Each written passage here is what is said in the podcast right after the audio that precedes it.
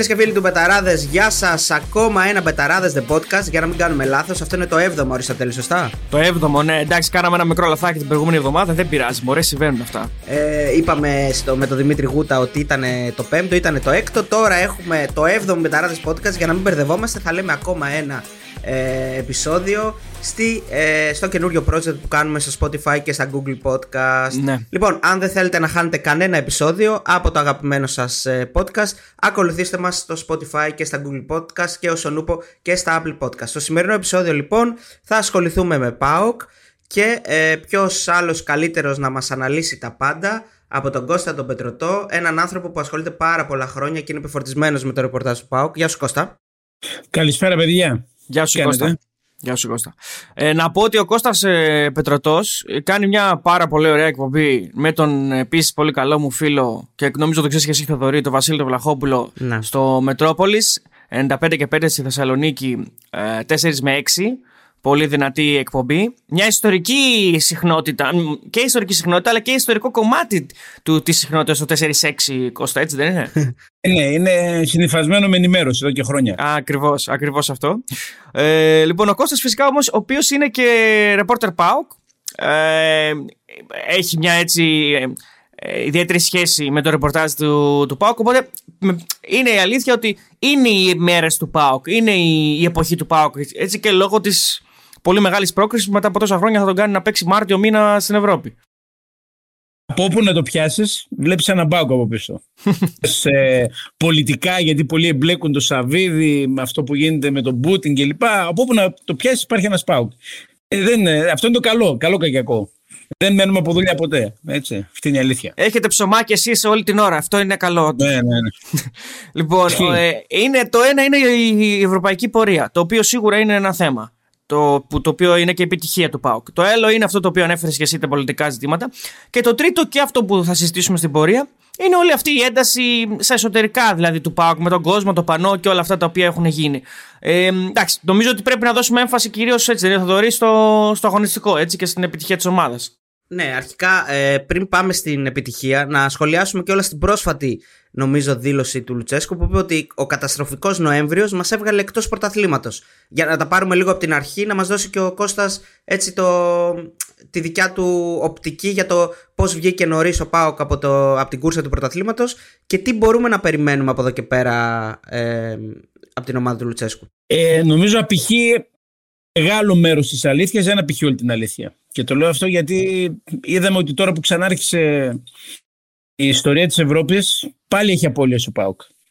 Ο οποίο σε ένα 0-0 στο κλειάν της Βικελίδης με τον Άρη, με όλες αυτές τις συνθήκες που είχαν δημιουργηθεί λόγω της δολοφονίας του Άλγη Καμπανού, ε, θεωρείται αποτυχία; Ε, δεν ξέρω αν θεωρείται αποτυχία, δεν είναι και επιτυχία πάντως. Ε, σίγουρα είναι αποτυχία το να φέρεις ένα-ένα με τον Ιωνικό. Θέλω να πω ότι δεν ήταν ο Νοέμβριος σαν μήνας που ήταν το πρόβλημα ή η διαχείριση του μήνα. Είναι ότι δείχνει ο Πάουκ πω ίσω το ρόστερ του να μην ήταν τόσο γεμάτο όσο θα έπρεπε, προκειμένου να καλύψει όλες τις ανάγκες που υπάρχουν σε τρεις διοργανώσεις και παράλληλα να κάνει και πρωταθλητισμό. Κακά τα ψέματα, φαίνεται ότι κάποιοι ποδοσφαιριστές δεν αντικαθίστανται. Ούτε ο Αντρίγια Τζεύκοβιτς, ούτε ο Κούρτιτς όταν λείπει. Ε, πολύ πολύ και ο, και ο Τσιγκάρας τώρα τελευταία. Δηλαδή, φτάσαμε στο σημείο προχθές να μπαίνει ο Χάρης ο Τσιγκάρας με τον Ιωνικό και να λέμε ότι λίγο αρχίζει να ανεβάζει στροφές ο Πάουκ. Άρα ε, δεν νομίζω ότι έχει να κάνει μόνο με τον Νοέμβριο, έχει να κάνει με το γεγονός ότι για τις ε, αγωνιστικές ανάγκες που έχει ο Πάουκ, το ρόστερ του ήταν λυψό και δεν μιλάω αριθμητικά, μιλάω σε ποιότητα, έτσι. Ε, αυτό είχε να κάνει Κώστα με μια απόφαση της διοίκησης να ρίξει το budget ή είχε να κάνει με επιλογές του ότι θέλαν συγκεκριμένους παίκτες και δεν τους βρήκαν ε, και γι' αυτό προχώρησαν ε, χωρίς να πάρουν δηλαδή δεν θέλαν να πάρουν παίκτες μόνο για να πάρουν που λέμε Εντάξει, η αυτάρκεια είναι μία παράμετρος. Δηλαδή ε, ότι θέλουμε από αυτά τα έσοδα που παράγει η ίδια η ομάδα να δημιουργούμε και έξοδα, να κάνουμε επενδύσεις, να παίρνουμε παίκτες. Η αλήθεια είναι ότι αν βάλεις τις πωλήσεις που είχε κάνει ο ΠΑΟΚ με πιο έτσι, χαρακτηριστική αυτή του Τζόλι, λεφτά υπήρχαν το τελευταίο διάστημα. Βέβαια η αλήθεια είναι ότι είχε ξοδέψει πάρα πολλά μέχρι και το 19 Υπήρχε η ανάγκη γιατί κάποια στιγμή η UEFA χτύπησε το καμπανάκι να γίνει ένα σημάζιμα στα οικονομικά. Είναι αλήθεια αυτό. Βέβαια με τον κορονοϊό λίγο τα χαλάρωσε στα μέτρα του Financial Fair Play και η Ευρωπαϊκή Ομοσπονδία. Αλλά το καλοκαίρι σαφώς ο Πάουκ θα μπορούσε να είχε δώσει και περισσότερα χρήματα γιατί είχε χρήματα. Δηλαδή δεν χρειαζόταν καν να βάλει το χέρι στην τσέπη ο Ιβάν Σαββίδης όπως το έχει κάνει πολλές φορές ε, στο παρελθόν. Ε, έπαιξε ρόλο, εκτιμώ, και η ίδια η στάση του Λουτσέσκου, ο οποίος ε, ήθελε πρώτα απ' όλα και πίστευε πάρα πολύ στο υλικό που έβρισκε. Δηλαδή, θα σας πω ένα χαρακτηριστικό παράδειγμα. Πριν λίγες μέρες ο Πάουκ πούλησε τον Εσίτη στη Φερετζβάρος, έτσι. Το έκανε με ένα ποσό λίγο πάνω από το 1 εκατομμύριο ευρώ. Θα μπορούσε το καλοκαίρι που μας πέρασε να τον είχε δώσει στην Αραβία με πολύ περισσότερα χρήματα, κοντά στα χρήματα τα οποία δαπάνησε. Είχε δώσει περίπου 3,5 εκατομμύρια ευρώ στη Γάνδη. Ε, και όμως πάρθηκε η απόφαση τότε όχι να τον δοκιμάσουμε. Νομίζω έπαιξε ρόλο σε αυτό και ο Λουτσέσκου. Πίστευε ότι μπορούσε να πάρει πράγματα από τον Εσίτη. Ε, γι' αυτό το λόγο και ο ίδιος βγήκε μπροστά. Δεν έκανε κανένα παράπονο ο Λουτσέσκου ποτέ ότι δεν μου δώσανε χρήματα για μεταγραφές. Δεν υπάρχει καταγεγραμμένο τέτοιο παράπονο. σα ίσα υπάρχει και αυτό είναι προς τιμήν του. Μία δημόσια τοποθέτηση μετά το παιχνίδι με τον Ιωνικό στην Νίκαια ότι έκανα λάθος που πίστευα ότι αυτή η ομάδα με αυτό το ρόστερ μπορούσε να κάνει πρωταθλητισμό. Έχει ζητήσει συγγνώμη τότε από τον Πίσεσβαρ κλπ.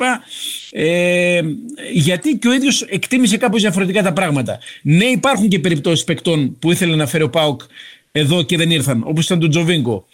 Ε, το γεγονός ότι φτάσαμε Γενάρη και τελευταία στιγμή βρήκε ομάδα για μένα ίσως δείχνει ότι καλώς δεν ήρθε ο Τζοβίνκο γιατί στο μυαλό του ίσως δεν ήταν και τόσο πολύ το να παίξει ποδόσφαιρο. Ε, σε κάθε περίπτωση υπήρχε, παραλαμβάνω και αυτό έπαιξε καταλητικό ρόλο, μία σκέψη από τον Λουτσέσκο ότι μπορούσε με αυτή την ομάδα να διεκδικήσει τον τίτλο. Για μένα τα μέτρησε λάθος από την άποψη ότι αν είχε μόνο μία διοργάνωση να παίξει, ίσως να γινόταν αυτό. Με τρεις διοργανώσεις δεν μπορούσε να γίνει.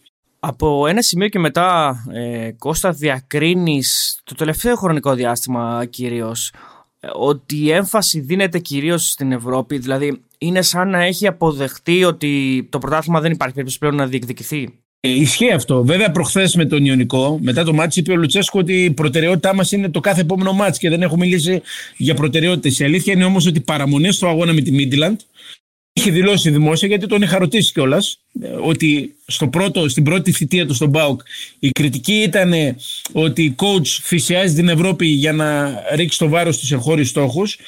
Είχε πει ότι καμία ομάδα στον κόσμο δεν πορεύεται χωρίς προτεραιότητες. Μάλιστα έχει παραδεχθεί τότε ότι σε σχέση με το μάτι κόντρα στον Άρη ήταν προτεραιότητα το μάτσο με τη Μίντιλαντ και σίγουρα κράτησε κάποιους ποδοσφαιριστές και καλά έκανε όπως αποδείχθηκε. Και σαφέστατα η Ευρώπη, επειδή είναι και κάτι που πάω το ψάχνει χρόνια, δίνει φέτος μία προοπτική στο δικέφαλο όταν τελειώσει η σεζόν να βάλει ένα θετικό πρόσημο δίπλα, να βάλει ένα συν και να πει ότι κάτι έκανα φέτος. Το να μπει στους 16, να παίξει Μάρτι μήνα μετά από 48 χρόνια στην Ευρώπη δεν είναι μικρό πράγμα. Βέβαια, μιλάμε για το Conference League. Μιλάμε για μια διοργάνωση που φέτος δημιουργήθηκε και είναι η τρίτη στην Ευρώπη. Αλλά κακά τα ψέματα, παιδιά, δεν είμαστε σε θέση ως χώρα, ως Ελλάδα, ως ελληνικό ποδόσφαιρο να υποτιμάμε οποιαδήποτε διοργάνωση. Το κάνουμε αυτό, αυτό με το Europa League, γι' αυτό και βρεθήκαμε πολύ χαμηλά. Καλά, όποιος το υποτιμά είναι εκτός πραγματικότητας. Άλλωστε, το επίπεδο των ελληνικών ομάδων, ε, λίγο έως πολύ, κάπου εκεί είναι και λίγο παραπάνω. Δηλαδή, άντε, κάπου εκεί ανάμεσα. Άντε, ναι. είναι μέχρι τους ομίλους του Europa League, ναι. όπως φαίνεται. Και το είδαμε και με τον Ολυμπιακό. Μόλις πήγε στην επόμενη φάση και έπαιξε με μια ταλάντα που δεν είναι στα καλύτερά της, φάνηκε η διαφορά επίπεδου όχι μόνο του Ολυμπιακού, του ελληνικού με το ιταλικό ποδόσφαιρο. Για να λέμε τα πράγματα ω έχουν. Γι' αυτό και λέω, και μάλιστα θα το πω κι αλλιώς, το πόσο ευεργετικό είναι το να πάει καλά ο Πάουκ στην Ευρώπη. Βλέπουμε τώρα από το γεγονός ότι εξαρτάται από τη δική του πορεία αν τελικά η χώρα μας καταφέρει να τερματίσει 15η για να ξανακερδίσει μια θέση στο Champions League. Άρα Καλό ο Πάοκ έχει δώσει βάρος. Για μένα είναι η πρώτη χρονιά που από την αρχή της σεζόν κοινοποιήθηκε ως πολύ σοβαρός στόχος η Ευρώπη και υπηρετήθηκε αυτός ο στόχος. Δηλαδή δεν είναι και εύκολο πράγμα για μια ομάδα σαν τον Πάοκ να λέει ότι πρέπει να διακριθώ, πρέπει οπωσδήποτε να προκριθώ από τους ομίλους μιας ευρωπαϊκής οργάνωσης και να το καταφέρνει. Ε, έφτασε εδώ, έχει πιθανότητες γιατί η Γάνδη δεν είναι μεγαθύριο, δεν είναι όμως και αμεληταία ποσότητα όπως προσπαθούν ορισμένα να την παρουσιάσουν. Ενδεχομένως να είναι και φαβορή στα παιχνίδια κόντρα στον Μπάουκ, αλλά φαίνεται ότι είναι σε ένα τέτοιο σημείο που η πρόκριση και με τη βελγική ομάδα όπως και με τη Μίντιλαντ θα παιχθεί στο τι θα κάνει στα δύο παιχνίδια, στις λεπτομέρειες, στη μέρα, άρα μπορεί να προχωρήσει. Και καλώς ρίχνει το βάρος εκεί, νομίζω. σω βέβαια οι προτεραιότητες θα είχαν καθοριστεί αλλιώς αν ο Ολυμπιακός δεν είχε ξεφύγει τόσο πολύ και υπήρχε, υπήρχε μια απόσταση η οποία Σωστό. στα play-off θα μπορούσε να καλυφθεί, έτσι δεν είναι; Κοίταξε να δεις. Η αλήθεια είναι ότι στο μάτς με τον Άρη που έπαιξε ο Πάουκ ε, θα θυμάστε χρονικά ότι είχε προηγηθεί ο αγώνας του Βόλου με τον, ε, με τον Ολυμπιακό. Αν σε εκείνο το μάτς δεν κέρδιζε ο Ολυμπιακός, γιατί έβαλε τον γκολ κάπου στο 83 με τον Βαλμπουενά και έμεινε στο 0-0, ε, μπορούσε ο Πάουκ την διαφορά των 9 να την κατεβάσει στους 7. Πιστεύω ότι και η προσέγγιση του Λουτσέσκου στην ενδεκάδα θα ήταν διαφορετική. Θα το κυνηγούσε πολύ περισσότερο το παιχνίδι. Μάλλον και δεν το κυνήγησε τώρα για να μην παρεξηγηθώ. Θα έπαιρνε περισσότερα ρίσκα. Θα ήταν και διαφορετικό μετά το παιχνίδι με τον Ιωνικό. Ε, από τη στιγμή που ο Ολυμπιακός εκεί κέρδισε, ήταν ούτως ή άλλως στο μείον 9. Σου λέει δεν θα πάρω όλα τα ρίσκα τώρα γιατί έχω τη Μίτλαν την Πέμπτη. Άλλο να είσαι στο μείον 9, άλλο να πας στο μείον 7. Πήγαινε στο μείον 7 και έπαιζες τώρα με τον Ιωνικό, σίγουρα τα πράγματα θα ήταν διαφορετικά. Ε, Ενδεχομένως κάποιοι παίκτες παίρναν παραπάνω χρόνο συμμετοχή, γιατί απλά έπρεπε ο Πάουκ οπωσδήποτε να κερδίσει τον Ιωνικό. Βέβαια, εδώ υπάρχει ένας κίνδυνος τώρα για το πρωτάθλημα. Ε, ο Πάουκ ε, είχε κάποια στιγμή όταν ε, δημιουργήθηκε διαφορά, ε, ειδικά μετά τον τέρμι με τον Ολυμπιακό, που δεν κέρδισε ο Πάουκ, αλλά είχε μια καλή εικόνα για μεγάλο κομμάτι του αγώνα. Έγινε μια κουβέντα στα αποδητήρια και είπαν ότι δεν θέλουμε να το αφήσουμε. Θέλουμε να μειώσουμε όσο μπορούμε τη διαφορά, να είμαστε κοντά στον Ολυμπιακό, έτσι ώστε ακόμη και αν δεν πάρουμε το πρωτάθλημα φέτος, που φαίνεται ότι είναι δύσκολο, να έχουμε και ένα αφήγημα, να μπορούμε να δημιουργούμε μια πίεση στον αντίπαλο, ότι είμαστε κοντά και με σωστές κινήσεις το καλοκαίρι, του χρόνου θα είμαστε βασικοί διεκδικητές. Τώρα, αν ξεφύγει πάλι διαφορά, τώρα είναι στο μείον 13, θα χαθεί το αφήγημα για τον Πάοκ αυτό και ξέρετε το ψυχολογικό παίζει μεγάλο ρόλο. Και απέναντι δεν είναι μια οποιαδήποτε ομάδα. Είναι μια ομάδα η οποία ε, μπορούν να κατακρίνουμε τις μεθόδους του, τις μεθόδους τους πολλές φορές, αλλά είναι πολύ ψημένη στον πρωταθλητισμό. Έτσι, ο Ολυμπιακός. Πρέπει να το πούμε αυτό και αν δεν το αναγνωρίσεις, δεν μπορείς να το χτυπήσεις κιόλας. Ο Πάουκ δεν μπορεί να τα αφήσει. Ναι, δεν μπορεί να τα αφήσει να φύγει πολύ. Το μείον 13 είναι ήδη μεγάλο. Πρέπει να πάει σε μονοψήφιο αριθμό. Εμένα. Είναι, είναι βασικός στόχος αυτός μέχρι το τέλος της σεζόν. Και για ψυχολογικό λόγο, ναι. Πριν περάσουμε στα άλλα δύο θέματα που ανέφερε και στην αρχή ο Αριστοτέλης, να πούμε εδώ ότι ο Πάουκ έχει ανοιχτό ακόμα ένα στόχο και ένα στόχο τον οποίο τα τελευταία χρόνια τον ε, ε, φέρνει σε πέρας και τον ε, καταφέρνει που λένε με τον καλύτερο δυνατό τρόπο το κύπελο. Ε, ε το κύπελο είναι εξπέρο Πάουκ. Είναι ομάδα κυπέλου. Ναι. Κακά τα ψέματα. Και ειδικά φέτος, εκεί μπορεί να ενισχύσει ακόμη περισσότερο το αφήγημα ότι Ολυμπιακέ σε έχω που λέμε και θα παίξει τον Ολυμπιακό σε μη τελικά. Πέρυσι τον κέρδισε στον τελικό. Ε, η αλήθεια είναι για όσους παρακολουθούν το ρεπορτάζ, νομίζω δημιούργησε μεγάλους τριγμού. Δηλαδή, αν βάλεις κάτω τα χρόνια του Μαρτίν στον Ολυμπιακό, μεγαλύτερη φθορά του την έχει προξενήσει αυτό το μάτς. Ο τελικός του κυπέλου με τον Μπάουκ.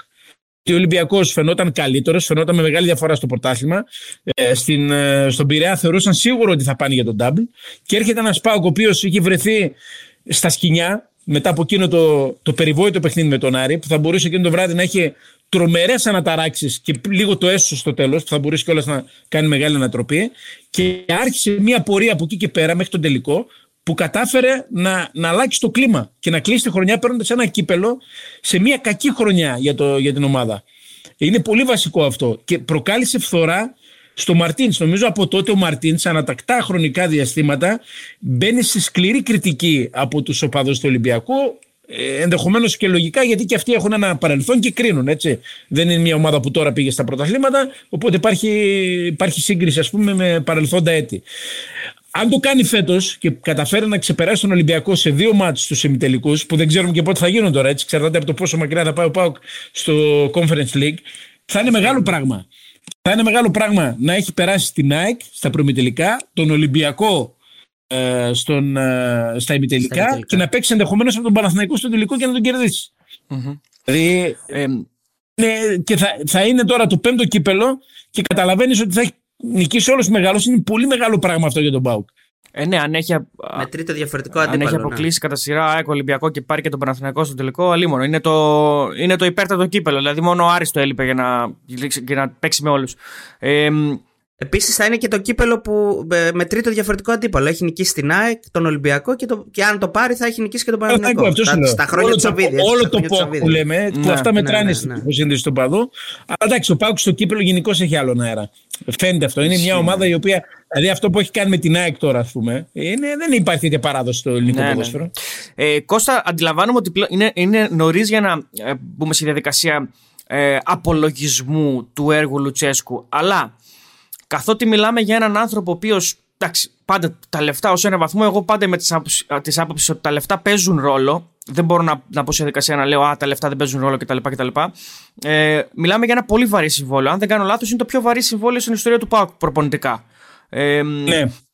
Από κοντά ήταν και του Φερέρα, ε, λίγο παραπάνω είναι του, mm-hmm. του Λουτσέσκου. Ε, λοιπόν, μιλάμε για ένα πάρα πολύ βαρύ συμβόλαιο. Ε, μιλάμε για έναν άνθρωπο ο οποίος έχει ήδη παραδεχτεί λάθη κατά τη διάρκεια της χρονιάς. Εσύ που είσαι μέσα στο ρεπορτάζ, αντιλαμβάνεσαι διαφορετικά τον Λουτσέσκου, ο ίδιος αντιλαμβάνεται διαφορετικά τις υποχρεώσεις του; Έκανε λάθη τα οποία κανένας δεν περίμενε να κάνει; Mm.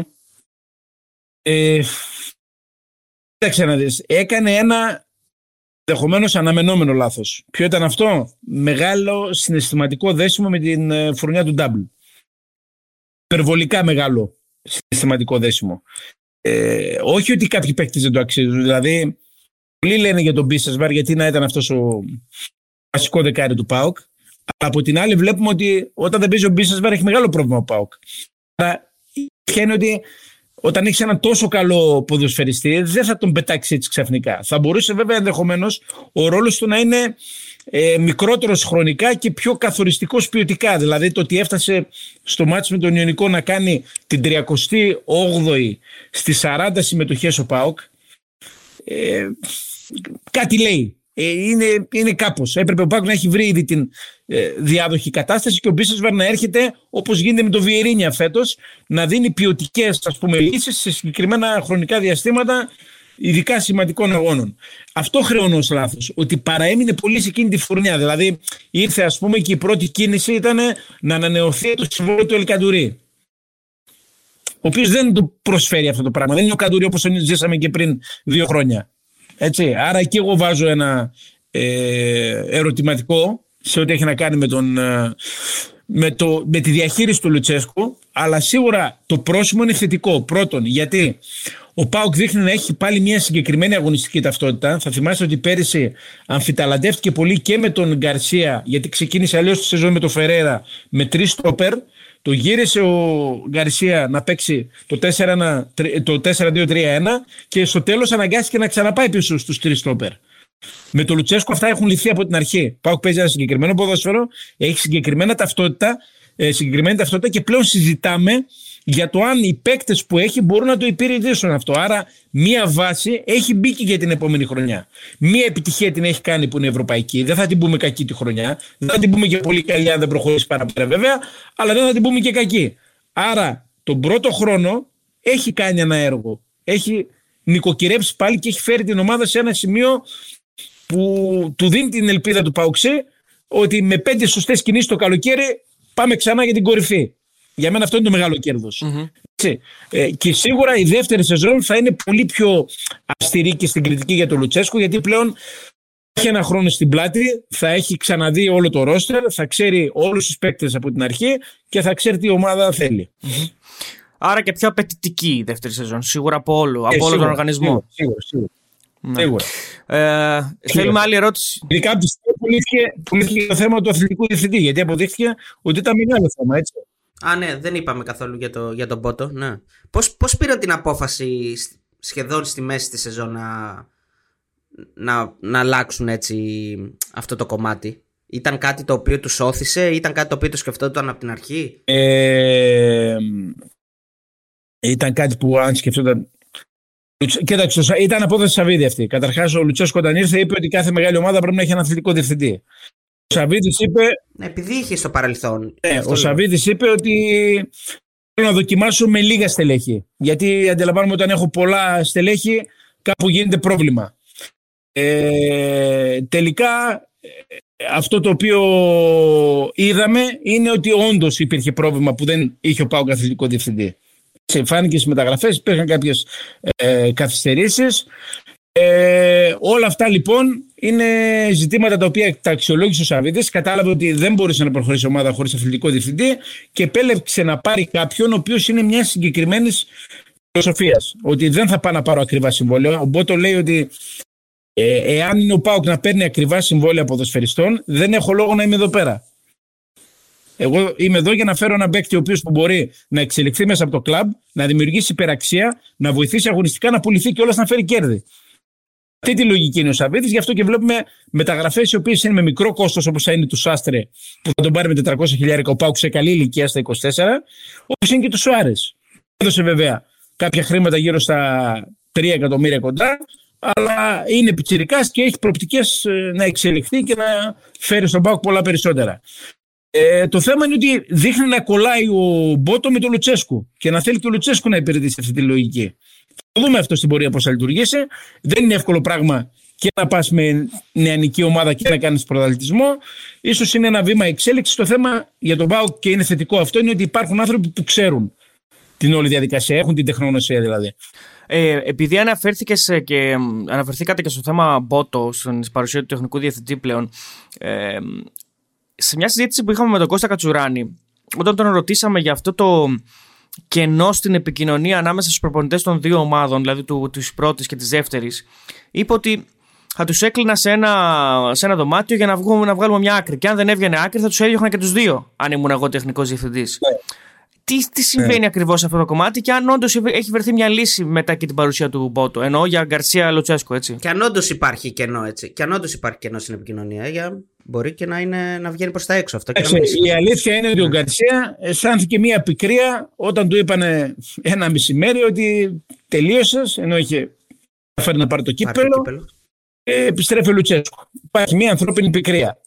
Ενδεχομένως και ο Λουτσέσκο να αισθάνεται ότι ο Γκαρσία ως παιδί του Πάουκ με ιστορία και ως ποδοσφαιριστής, είχε πολλά ερίσματα μέσα στην ομάδα. Και αυτό ξέρεις, πολλές φορές δημιουργεί ανασφάλεια.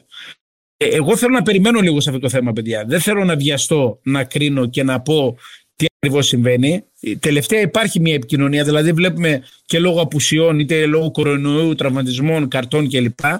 Βλέπουμε ότι υπάρχουν κάποιοι ε, παίκτες οι οποίοι ε, προωθούνται από τη δεύτερη ομάδα στην πρώτη. Μια συνεργασία έστω και ε, υπό αυτή την έννοια υπάρχει.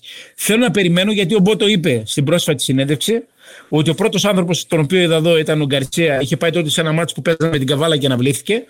Ε, δεν έχω πιάσει το κομμάτι της Ακαδημίας ακόμα γιατί είναι πολλά που πρέπει να φτιάξουμε στην πρώτη ομάδα και πρέπει λίγο να δω εδώ το ρόστερ και να στρώσω τη δουλειά. Οπότε εγώ θέλω να περιμένω να δω πώς θα το χειριστεί ο Μπότο. Δεν έχω ακόμη δείγμα γραφής ότι ο Μπότο επιχείρησε να κάνει να ε, φτιάξει μια φόρμουλα επικοινωνίας των δύο και δεν το έπιασε και είμαστε σε αυτό που είπε ο Αριστοτέλης τώρα ελάτε να σας βάλω τώρα σε ένα δωμάτιο μέσα να σκοτωθούμε για να βγούμε από εδώ πέρα με μια λύση. Δεν είμαστε εκεί ακόμα. Περιμένω να δω τι θα κάνει ο Πορτογάλος, ο οποίος ακόμα δεν το έχει πιάσει το θέμα. Όταν το πιάσει, θα μπορούμε να πούμε Ωραία. Μάλιστα. Ωραία. Ε, πάμε και στα άλλα θέματα, ε, αν είναι παιδιά. Να να ασχοληθούμε λίγο με, ε, με αυτό το θέμα που εμένα να πω την αλήθεια με, με, με, με συγκλώνησε, να μην πω με στεναχώρησε. Ένιωσα κάπως ε, και νομίζω ότι όλοι οι γεωσκεπτόμενοι ε, φιλαθλοί και άνθρωποι που ασχολούνται με το ποδόσφαιρο βλέποντας ένα πανό σε ένα ευρωπαϊκό παιχνίδι του ΠΑΟΚ το οποίο δεν κατέβηκε ποτέ. Βγήκε ναι. μια ανακοίνωση από την ΠαΕ την επόμενη μέρα. Ε, πώς, τι συμβαίνει ακριβώς ανάμεσα ε, στη διοίκηση και στους, ε, και στους οπαδούς. Μια, μια συγκεκριμένη μερίδα οπαδών, έτσι, όχι στην πλειοψηφία. να δεις. Είναι σαφές, ναι. το ανέφερε και η ΠΑΕΠΑΟ στην ανακοίνωσή της, ότι υπάρχει μια μερίδα οπαδών όντως θεωρεί ότι μπορεί να ε, κάνει κουμάντο στον Πάουκ, να κάνει κουμάντο στην Κερκίδα, να μπουκάρει μέσα όπως το έκανε στο μάτσο με τον Άρη, να διακόπτει αγώνες, ε, να σηκώνει πανό τα οποία δεν εκφράζουν το 95-99% εγώ θα σας πω του κόσμου ε, και να είναι ανενόχλητοι. Υπάρχει αυτή η αίσθηση ότι κάνουμε ό,τι θέλουμε. Ε, το ότι έφτασε αυτό το, το κομμάτι, αυτή η μερίδα του κόσμου να έχει αυτή την αίσθηση, προφανώς ε, απηχεί κάποια λάθη που έχει κάνει η ΠΑΕ. Διότι είμαι εγώ οικοδεσπότης, εγώ είμαι ο σπιτονικοκύρη. Το να δημιουργεί κάποιος πρόβλημα από τα μέλη της οικογένειας σημαίνει ότι ως σπιτονικοκύρη, ως ο πατέρας της οικογένειας, κάτι έχω κάνει λάθος. Προφανές αυτό. Υπάρχει μια δικαιολογία γιατί δεν κατέβηκε το πανό. Η δικαιολογία είναι ότι αν πηγαίναμε εκείνη την ώρα να κατεβάσουμε το πανό, ε, θα δημιουργούνταν μεγαλύτερη ένταση. Και ενδεχομένως μαζί με το πανό να είχαμε και επεισόδια. Πολύ σοβαρά. Θέλω να σας πω γιατί είναι πολύ φρέσκο αυτό, ότι ο, ο ΠΑΟΚ κλήθηκε ε, σε απολογία από την ΟΕΦΑ για το μάτι με τη Μίντιλαντ δεν έχει να κάνει με το περιεχόμενο του πανό, δεν το αγγίζει αυτό το κομμάτι η UEFA. Έχει να κάνει με την εισβολή των οπαδών στο τέλος, στην είσοδο, στον αγωνιστικό χώρο, να μην το πω εισβολή. Γιατί πανηγύρισαν, αλλά η αλήθεια είναι ότι πήγαν και προς τη θύρα 5 και είχαν μια ένταση με οπαδούς εκεί, δείχνοντάς τους στο πανό και κινδυνεύει η έδρα του ΠΑΟΚ. Ε, εγώ θα πω λοιπόν ότι το λάθος έγινε που μπήκε το πάνω μες στο γήπεδο. Επειδή ξέρω πράγματα και έχω ζήσει καταστάσεις, ο φόβος ότι αν πηγαίναμε να κατεβάσουμε το πανό όπως είναι δομημένο το, το σύστημα με τα security στον ΠΑΟΚ, θα δημιουργούσε πολλά περισσότερα προβλήματα. Τον αποδέχομαι και εγώ αυτό το φόβο. Πιστεύω ότι δεν τα κατάφεραν. Θα είχαμε σοβαρότερα προβλήματα. Άρα το ζήτημα είναι γιατί αυτό το πανό να περάσει στην κερκίδα. Αυτό ήταν το μεγάλο λάθος. Γιατί δεν λειτουργήσαν προληπτικά κάποια μέτρα, έτσι ώστε όταν αυτό το πανό πήγαινε να περάσει μέσα στο γήπεδο, κάποιος να πει: Όπα, μάγκες δεν μπαίνει αυτό το πανό εδώ πέρα. Γινόταν και μια φασαρία έξω από το γήπεδο. Και είναι η μεγαλύτερη. Είναι που λέγαμε και τις προάλλες με το Θοδωρή ότι ε, ίσως απαιτεί και μια θυσία σε τέτοιου είδους ζητήματα. Δηλαδή, μια ένταση που για να σβήσω μια παραπάνω ε, διαδικασία που θα ε, βάλει την ομάδα σε συζητήσεις ή θα, θα την ρίξει σε μια ντροπιαστική στιγμή. Έτσι, δηλαδή μια θυσία, μια, ένα βήμα πίσω, ένα βήμα μπροστά, ένα, καταλαβαίνεις τι λέω.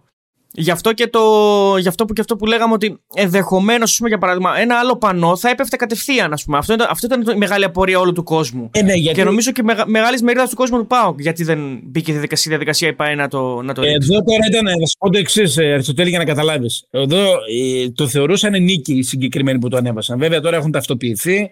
Ε, αυτό τουλάχιστον ανέφερε η ανακοίνωση του Υπουργείου Προστασίας του Πολίτη. Ε, Προφανώς έχουμε κάποιες εξελίξεις τις επόμενες μέρες. Εδώ μιλάμε για ένα πανό, το οποίο αρχικά ήταν στη θύρα 5-6. Ε, οι συγκεκριμένοι που το ανέβασαν, μόλις αντιλήφθηκαν από ποια γωνία γίνεται η ζωντανή μετάδοση της Κοσμοτέ TV μέσα από τον αγωνιστικό χώρο, και το μετέφεραν για να είναι ακριβώς πίσω. Δεν ξέρω αν είδε το πλάνο. Μιλούσε ο Αντρέα Παλομπαρίνη και ακριβώς πίσω ήταν το πανό. Ναι, ναι. Δηλαδή ε, υπήρχε τέτοια ε, ζέση, τέτοια επιθυμία να, να το δει το πανό αυτό όλη η Ελλάδα. Αυτό θέλανε, γιατί το θεωρούσαν νίκη. Ε, που καταλαβαίνεις ότι δεν υπήρχε περίπτωση να πάει κάποιος να τους πει κατεβάστε το πανό και να μην γινόταν φασαρία. Επαναλαμβάνω, με άλλη κατάσταση και άλλη δομή στο security, άλλες τεχνολογική υποστήριξη, να το πω και έτσι, τα πράγματα θα ήταν διαφορετικά. Άρα, το μεγάλο λάθος που χρεώνω εγώ γνωρίζοντας πώς λειτουργεί ο ΠΑΟΚ είναι τα προληπτικά μέτρα που δεν λήφθηκαν για να μην φτάσει το πάνω στην κερκίδα και φυσικά από εδώ και πέρα δεν υπάρχει καμία δικαιολογία. Έτσι. Για αντίστοιχες καταστάσεις. Δηλαδή, ναι. τώρα, ναι, τώρα αν από εδώ και πέρα ξαναδούμε τέτοια πράγματα, εκεί μετά ε, σηκώνεις τα χέρια ψηλά ε, και λες ε, δεν υπάρχει τίποτα άλλο. Πούμε. Κάνουν ό,τι θέλουν. Παρατηρείς ε, για να το ξεχωρίσουμε λίγο το κομμάτι, και έγινε ότι έγινε το πανό, ας ελπίσουμε ότι ήταν λάθος της στιγμής από όλες τους εμπλεκόμενους. Αλλά σε γενικές γραμμές, επειδή έχει μπει στο μικροσκόπιο το τελευταίο χρονικό διάστημα δυστυχώς ε, η σχέση ε, όχι η σχέση βασικά, έχει μπει στο μικροσκόπιο και λίγο μια πλευρά του κόσμου του ΠΑΟΚ λόγω του τι έγινε με τον, με τον Άλκη. Ε, έχει μπει στη διαδικασία και κάποια στελέχη, έχουν, μπει, έχουν μπει κάποια στελέχη του ΠΑΟΚ στη διαδικασία να δώσουν εξηγήσεις. Δηλαδή, θυμόμαστε το Μάκη Γκαγκάτσι ε, έξω από τα δικαστήρια ή κάποιους άλλους. Όλη αυτή η κατάσταση τι αφήνει στον ΠΑΟΚ, ενώ ε, πού τον ακουμπάει και πού, πού δεν τον ακουμπάει, δηλαδή πού είναι δικό του θέμα και πού δεν είναι. Όχι για τα πανόντα και καλά, αλλά κυρίως για, τα, για όλο το μήνα τον οποίος έχει προϋπάρξει. Δηλαδή ε, που υπάρχει μια ένταση και η αλήθεια είναι ότι ε, και, ο, και, ο, και ο, ο απλός οπαδός του ΠΑΟΚ αλλά και ο οργανωμένος οπαδός του ΠΑΟΚ αλλά σε, σε κάποιο βαθμό ακόμα, ακόμα και η ομάδα του ΠΑΟΚ, δηλαδή η ΠΑΕ ΠΑΟΚ ε, έχει μπει σε δικασία να, να απολογείται ίσως και αχρίαστα και χωρίς να είναι δική της ευθύνη σε κάποια, σε κάποια ζητήματα. Έχει να δεις. Ε, πάω για μένα η ευθύνη της ΠΑΕ είναι ε, ότι γεγονότα ξέραμε όλοι μας και βλέπαμε και από το αστυνομικό δελτίο ότι υπάρχουν. Υπήρχαν γεγονότα, απλά δεν είχαμε νεκρούς. Πάρα πολλά γεγονότα, κάθε τρεις και λίγο επεισόδια, είτε στην περιοχή της Χαριλάου, είτε δυτικά, ε, υπήρχαν συνεχώς. Δηλαδή, το τμήμα αθλητικής βίας καθημερινά κατέγραφε πάρα πολλά γεγονότα. Σωστό. Θα έπρεπε η ίδια η ΠαΕ να, να ε, χτυπήσει κόδωνα του κινδύνου που λέμε, ενδεχομένως να προκαλέσει και μια συζήτηση με τις υπόλοιπες ΠαΕ, να μην περιμένει να γίνει το κακό για να τα καταδικάσει. Θα σα πω ένα απλό παράδειγμα που για μένα είναι πολύ ε, χτυπητό το ότι δεν έγινε σωστή διαχείριση. Δεν είναι δυνατόν για μια ομάδα σαν τον ΠΑΟΚ να έχουμε εισβολή οπαδών στο μάτι με τον Άρη και να μην υπάρχει ανακοίνωση που να τα καταδικάζει. είναι, είναι, ε, είναι λάθος διοίκηση. Δηλαδή δεν βλέπεις τρία βήματα μπροστά. Βλέπεις τρία βήματα μπροστά. Εάν, θα σας πω και ένα πρακτικό παράδειγμα. Εάν το έκανε αυτό ο Πάουκ τότε, και το ίδιο βράδυ είχαμε και εκείνη την περιβόητη φωτογραφία του Γιώργου Σαββίδη με το μαχαίρι στο τραπέζι, που οι πληροφορίες λένε ότι ήθελα να δείξει ότι ως εδώ θα βάλουμε το μαχαίρι στο κόκαλο και θα, θα καθαρίσουμε την κατάσταση, αλλά δεν το πιστεύουν μετά. Και εγώ μπαίνω και στην ε, θέση των ανθρώπων των ουδέτερων, οι οποίοι ε, δεν παρακολουθούν το τι σημαίνει στον Πάουκ, δεν παρακολουθούν το τι σημαίνει στο ποδόσφαιρο και βλέπουν ξαφνικά δολοφονία ενός παιδιού με, από οπαδού οι οποίοι το όνομά τους συνδέεται με τον Πάουκ και τον γιο του ιδιοκτήτη του Πάουκ να έχει κάνει μια φωτογραφία ε, που, με ένα μαχαίρι. Και βλέπει ο Κοσμάκης που δεν ξέρει και λέει τι πράγματα είναι αυτά. Εάν λοιπόν η ΠΑΕ και έχει φροντίσει τότε να βγάλει μια ανακοίνωση, δεν θα μπορούσε ο κάθε κούγιας να πάρει τη φωτογραφία και να δημιουργήσει ένα κλίμα σε βάρος του ΠΑΟΚ. Ήταν πολύ ξεκάθαρο ότι ήταν για αυτό το πράγμα. Ότι το μαχαίρι είχε να κάνει, για μένα κακώ βάζει μαχαίρια, δεν έχει να κάνει με το συμβάν της δολοφονίας του, του Άλκη του Καμπανού, έχει να κάνει ως αισθητική και ως ε, τρόπο με τον οποίο πρέπει να εκφράζονται κάποια πράγματα. Αλλά Εάν υπήρχε εκείνη η καταδικαστική ανακοίνωση από την ΠαΕ ΠΑΟΚ για τον τούτον οπαδών μάτς τον Άρη, δεν θα μπορούσε ούτε καν να το χρησιμοποιήσει αυτός σε επιχείρημα ο Κούγιας και να δημιουργήσει ένα κλίμα σε βάρος του ΠΑΟΚ. Δηλαδή, ο ΠΑΟΚ έπρεπε να είναι πιο δυναμικός στη στάση του στο να καταδικάσει τέτοια γεγονότα. Αυτό είναι για μένα κάτι το οποίο Πιστεύω ότι εκ των υστέρων το αντιλαμβάνονται και οι ίδιοι άνθρωποι του ΠΑΟΚ. Γι' αυτό είναι και πολύ σκληρά τα λόγια και του Μάικ του Γκαγκάτση στα δικαστήρια και γενικώς όποιες τοποθετήσεις γίνονται και στην ανακοίνωση που βγάλαν για το πανό. Είναι έτσι σκληρές οι τοποθετήσεις. Πάντως η ΠΑΕ ΠΑΟΚ τα τελευταία χρόνια μας έχει συνηθίσει να δουλεύει σε ευρωπαϊκά πρότυπα, σε κάποια συγκεκριμένα ε, project και σε κάποιους συγκεκριμένους ε, τομείς. Βέβαια υπάρχουν και αυτά τα κενά που ε, συζητάμε τόση ώρα τα οποία θα πρέπει γρήγορα, όπως είπες και εσύ, Κώστα, να τα καλύψει, γιατί σε αντίστοιχες περιπτώσεις δεν θα υπάρχει δικαιολογία από εδώ και πέρα. Ε, δεν το συζητάμε αυτό. Τώρα είναι, η κατάσταση είναι σε πολύ ωριακό σημείο. Βέβαια, αν ισχύσουν όλα αυτά τα οποία έχουν εξαγγελθεί ως ε, αποφάσει τη κυβέρνηση για το νέο αθλητικό νόμο, δηλαδή το είδαμε και προχθές, το ακολούθησε ο Πάουκ πριν ψηφιστεί. Ότι στην θύρα των οργανωμένων μπαίνουν μόνο διαρκείας. Ε, ότι θα πρέπει για να βγάλεις και διαρκείας να έχεις και ε, ουσιαστικά όλα τα στοιχεία σου να τα δώσεις ε, και άρα εκεί έχει και μια ευθύνη ας πούμε η ΠΑΕ ότι η αναγνώριση του συνδέσμου θα γίνεται ένας από την ΠΑΕ, ένας από την ΚΑΕ, ένας από τον Ερεστέχνη. Άρα δεν μπορούν να είναι άνθρωποι με λερωμένο ποινικό μητρό εκεί. Αν ισχύσουν αυτά πραγματικά όπως πρέπει να ισχύσουν, είναι βοηθητικά, υποστηρικτικά στην προσπάθεια ενός συλλόγου να μπορέσει να κρατήσει τον υγιή κόσμο κοντά του και να απομονώσει η κακοποίηση στοιχεία. Θα το δούμε όμως στην πορεία, αυτό θα φανεί. Ε, απλά ε, για να το συνοψίσω, εγώ αυτό που καταλαβαίνω Κώστα είναι ότι ε, χρεώνεις, σε εισαγωγικά η λέξη έτσι, ε, μαλθακότητα ως ένα βαθμό soft δηλαδή να το πω και έλλειψη αντανακλαστικών. Εγώ αυτό καταλαβαίνω στην, ε, στην ΠΑΕΠΑΟΚ. Έλλειψη προνοητικότητας. Έλλειψη προνοητικότητας. Γιατί στοιχεία τα ε, οποία. Το, το να διοικήσεις σημαίνει ότι πρέπει να βλέπεις 4-5 βήματα σωστό, μπροστά. Σωστό, συμφωνώ απόλυτα. Και να πω, εγώ απλά θα προσθέσω εδώ ότι στοιχεία τα οποία τα παρατηρούμε, μάλλον όχι στοιχεία, ελλείψεις τις οποίες τις παρατηρούμε, άποψή μου είναι αυτή, σε όλες τις ΠΑΕ. Όχι μόνο στον ΠΑΟΚ. Ναι, συμφωνώ, ναι. συμφωνώ, συμφωνώ και εγώ. Στο κομμάτι το συγκεκριμένο. Στο ναι. κομμάτι το συγκεκριμένο. Όλες οι ΠΑΕ θεωρώ ότι θα είχαν σχεδόν ε, την ίδια αντίδραση. Και είναι πολύ δυσάρεστο αυτό, αν το καλοσκεφτείς. Ναι.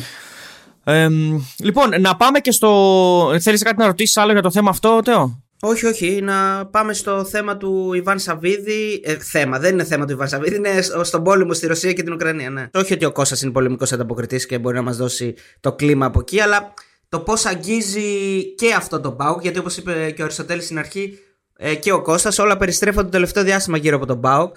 Ε, είδα πρόσφατα, μπορεί και σήμερα να το έκανες στο post Κώστα, ένα post στο facebook που έχει στο φίλο της εφημερίδας της κυβερνήσεως που γράφει ότι ο Ιβάν Σαββίδης ε, έχει, ε, έχει την ελληνική υπηκότητα. Ε, αυτό είναι μια απάντηση ε, σε κάποια δημοσιεύματα που όλο και πληθαίνουν το τελευταίο καιρό που φωτογραφίζουν ε, ας πούμε τον Ιβάν Σαββίδη όπως τον Ρόμαν Αμπράμοβιτς ένα Ρώσο ολιγάρχη που πρέπει να διωχθεί από το ποδόσφαιρο έτσι δεν είναι; Ε, Αν δεν κάνω λάθος υπάρχει και μια απόφαση κυβέρνησης να μην μπορούν Ρώσοι πολίτες να επενδύουν στην Ελλάδα κάτι τέτοιο. Ε, ο Σαββίδης δεν είναι Ρώσος πολίτης γιατί είδαμε χθες ε, ολόκληρο ρεπορτάζ στο κανάλι του Μαρινάκη και το αναφέρω γιατί είναι προφανές ότι είναι ένα ρεπορτάζ επιχειρηματικού χαρακτήρα να πολεμήσουμε τον αντίπαλο ας πούμε ε, για τον Ιβάν Σαββίδη ότι τι γίνεται εδώ πέρα, ότι ο Ρώσος επιχειρηματίας έχει το λιμάνι της Θεσσαλονίκης, κρίσιμη υποδομή της χώρας και πώς το επιτρέπει η κυβέρνηση. Δεν είναι Ρώσος ο Σαββίδης. Ε, είναι Έλληνας, είναι Έλληνας ομογενής. Ε, είχε πολιτογραφηθεί και ως Έλληνας υπήκος και έβγαλε ταυτότητα τέλη του 12, αν θυμάμαι καλά, αρχές του 13.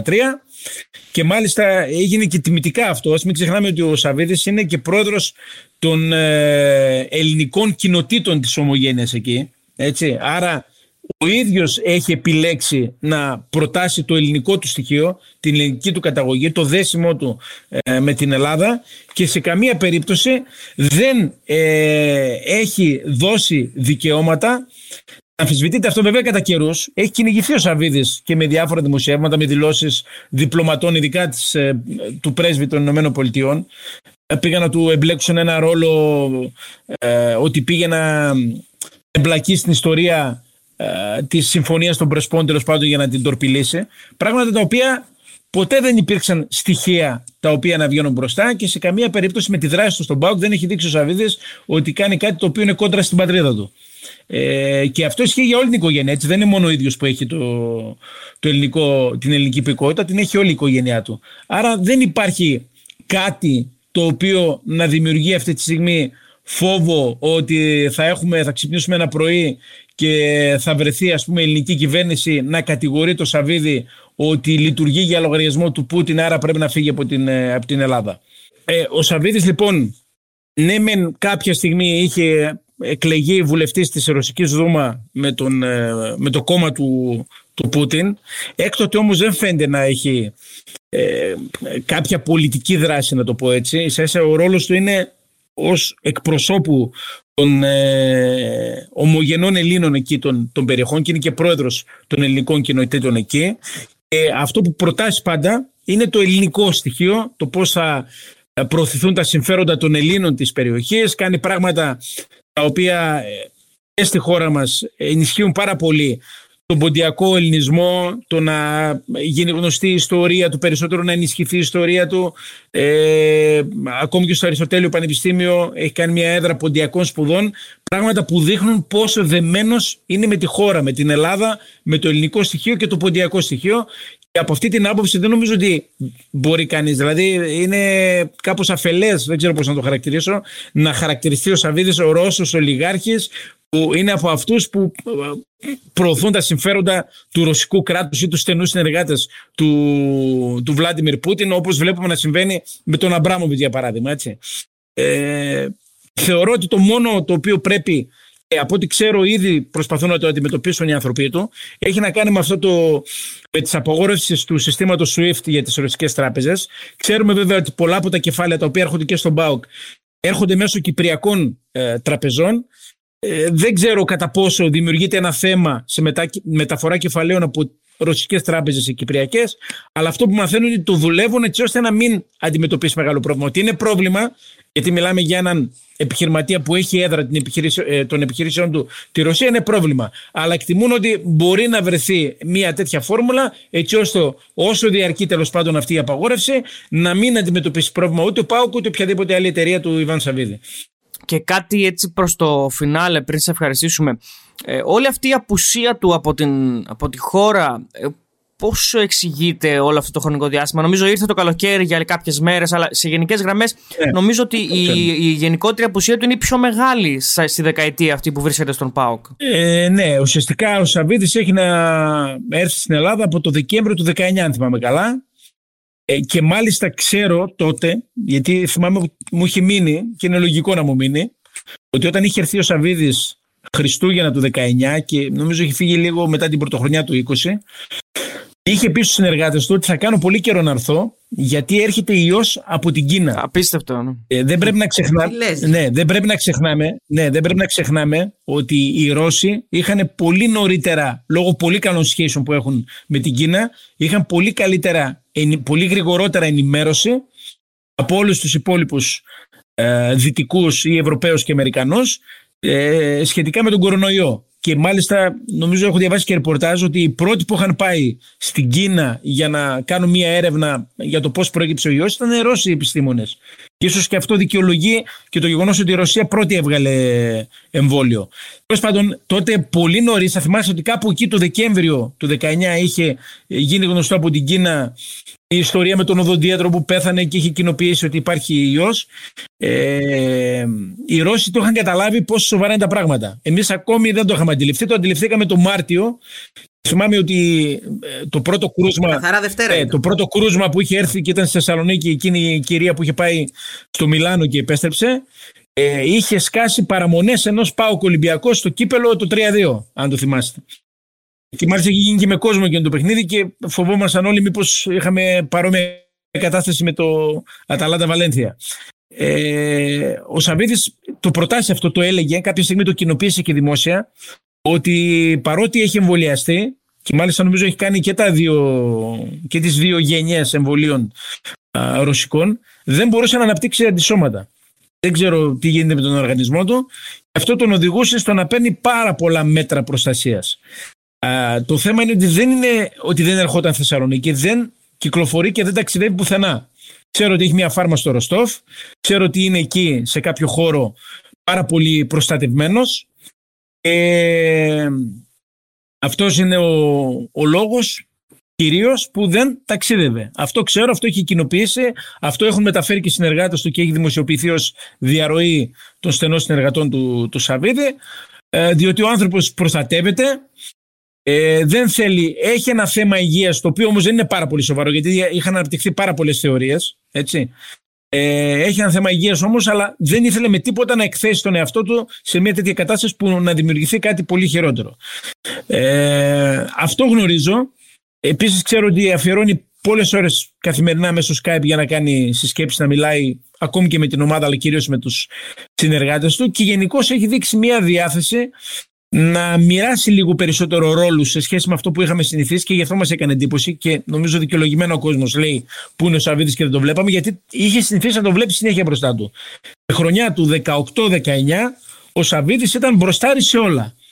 Εγώ θα σας πω μια κουβέντα που μου την έχει πει ο Αλεξάνδρ Πρίγιοβιτς σε μία από τις συζητήσεις που είχαμε ότι μου έλεγε ας πούμε προσπαθώντας έτσι να εξηγήσουμε το γιατί ε, ο Πάοκ ας πούμε δεν πάει καλά μου λέει ένας λόγος είναι ότι λείπει ο Σαββίδης. Ότι το, το βλέπαμε εκεί Σαββατοκύριακο έπαιζε πολύ μεγάλο ρόλο.